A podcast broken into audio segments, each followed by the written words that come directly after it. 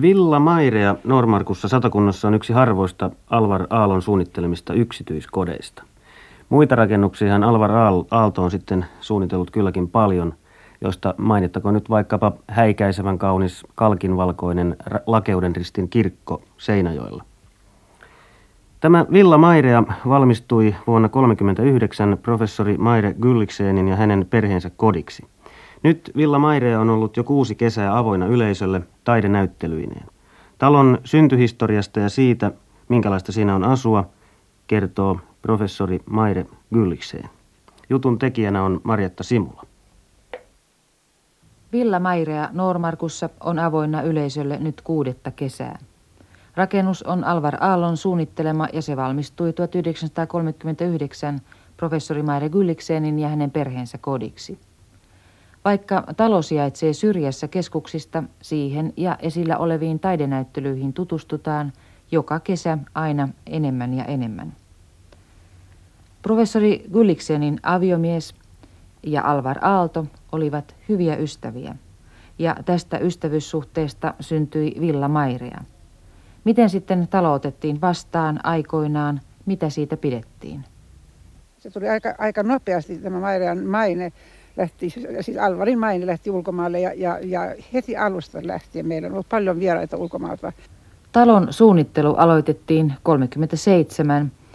Alvar Aalto itse puhui Pohjolan Akan tuvasta ja suunnittelussa oli paljolti yhteistyötä Gylliksenin perheen kanssa.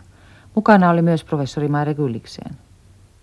Alvar Aalto hänelle oli aika jo silloin läheinen yhteistyö Harri Gylliksenin kanssa – Sunnilan tehtat oli juuri rakennettu.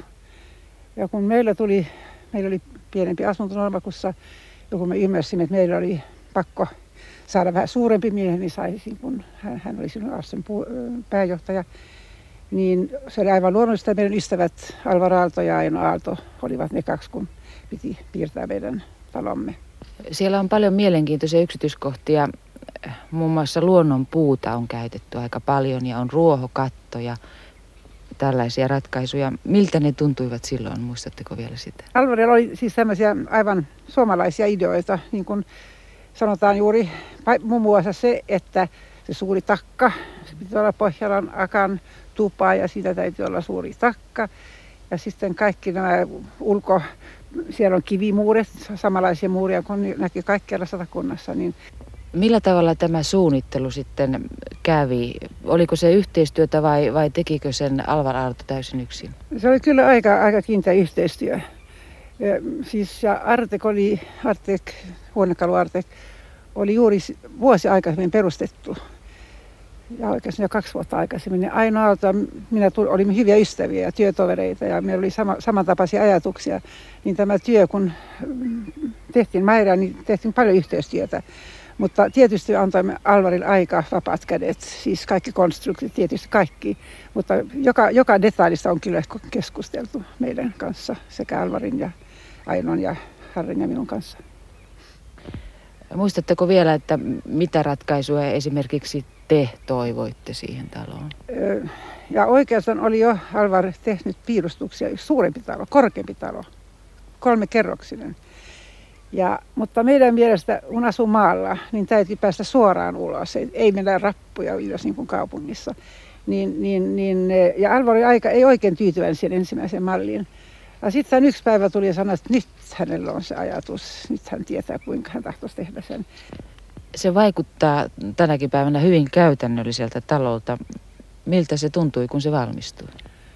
Me näimme sen ensimmäinen kerta New Yorkissa – se oli nimittäin valokuvattu. Se oli maailmannäyttely 39 ja talo oli valokuvattu, oli heitetty sinne, suurennettu ja oli of Modern Artissa. Ja se, silloin me näimme se valmiina. Me sanoimme, että tuossa talossa me tulemme viihtymään. Ja sitten kun me kotiin, niin heti saimme semmoinen kodin tunnelma. Suuri, heti tulta takkaan ja sitten tietin, että tässä, tässä voidaan istua ja elää. Minkälainen hän oli ihmisenä teidän mielestänne? Hän oli kauhean hauska, hän oli huumorintajuinen ja, ja sitten hän osasi siis puhua kaikkien ihmisten kanssa, niin kuin sanotaan ruotsiksi, että talar med bönder på böndernas språk och med lärare män på latin.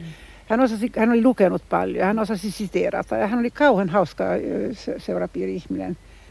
Jos nyt puhumme vielä äh, lisäksi vähän tästä ranskalaisesta taiteilijasta Toulouse Lotrikista, joka näyttely parhaillaan on Villamairiassa.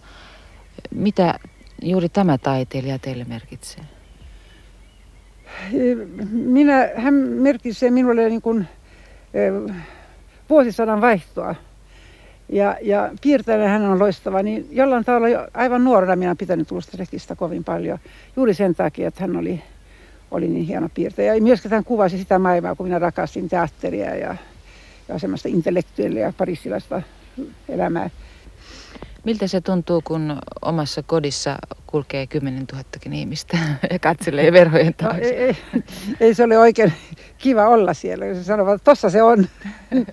ja tuo, niin minä pakenen kyllä. Pakenen melkein aina sieltä. Olen täällä Honkalassa kesällä. Se on kuitenkin hieno asia, että olette tämän kauniin talon avannut yleisölle. Oletteko kuullut, että, että se olisi levittänyt kiinnostusta taiteeseen ja arkkitehtuuriin, kulttuurin yleensä? No olisin varmasti arkkitehtuuriin ja miksei muutenkin. Ja, ja tuo tietysti monet ihmiset tulevat, tule, tule, ovat uteliaita, tulevat sen takia. Monet pitävät sen liian yksinkertainen. Ne sanovat, ai voi olla tämä näin yksinkertaista. Mutta tuo kuitenkin se ehkä on antanut eh, ihmisille vissiä ideoita, että voi elää näinkin. Kun Alvar Aalto suunnitteli Mairea, niin hän sanoi näin, mitä sinä teet tämän talon kanssa, kun lapset on kasvaneet ja ovat muuttaneet, ovat poissa. Silloinhan se saattaa järjestää näyttelyitä sinne. Ja tämähän sanoi 37, 8. Niin nyt se on siinä käytössä, kun hän suunnitteli. Siihen aikaan minulla ei mitään sellaisia aavistuksiakaan, meidän maailmassa avaisi nämä ovet niin kuin yleisölle. Siellä on muutakin Alvar Aallon suunnittelemaa. Ilmeisesti huonekalujakin en niin tarkkaan muista, mutta ainakin nämä erilaiset maljakot. Joo, mutta se, kaikki huonekalut on Aino ja Alvar Aallon. Se on kauhean vaikeaa saada ketkä ovat Aino ketkä ovat Alvarin, mutta sitten nämä, nämä siis lasit, ne oli, sehän, se oli kilpailu Suomessa ja Aalto sai ensimmäinen polkinto. Minkä kokoinen perhe teillä silloin oli, kun tämä talo oli suunnitteilla? Eli varmasti sekin otettiin huomioon. Joo, meillä oli kolme lasta. Ja, ja silloin kun me suunnittelimme Mutta Alvar Aalto oli leikillisesti piirtänyt, että se lasten osas voisi jatkaa sinne metsälle kuinka pitkälle vaan, kuinka monta lapsia tulee, niin oliko huone lisää. Mutta tuo tuli, minulla oli neljä lasta ollut. Onko tämä ensimmäinen Alvar Aallon suunnittelema oma kotitalo vai on, tekikö hän, hän aikaisemmin? Hänen oma talonsa Helsingissä. Ja hän on, hän on tehnyt aika vähän taloa. Yksi kauan kaunis talo on Ranskassa, edes taidekauppian Kareen talo Pariisin ulkopuolella. Ja sitten hän kai on myöskin yksi, ja yksi talo Göran Schiltille hyvä ystävä. Ja se on niin kuin Goethe ja Eckerman, tämä Schilt on Alvaralon Eckerman. Ja, tuo, ja sitten hän on Joonas Kokosella on myös, myöskin tehnyt. Joo. Hän oli hyvin monipuolinen. Hän suunnitteli astioita, huonekaluja, taloja, mikä kiinnostaa teitä hänessä ehkä eniten? Voi, voiko sitä millään tavalla Se on kauan vaikea eroa. Kaikki oli yhtä tärkeää hänelle. Yksi, yksi pieni detaili, detaili oli yhtä tärkeä kuin kokonaisuus. Hän oli aivan erittäin elävä ihminen.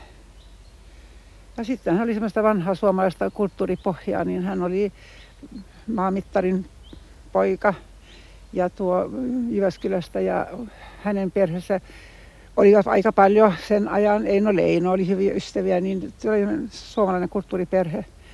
Ja sillä tavalla hän oli niin leveä tämä re, rekisteri, rekisteri.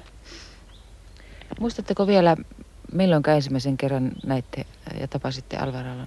Äh, joo, minä muistan sen aika hyvin.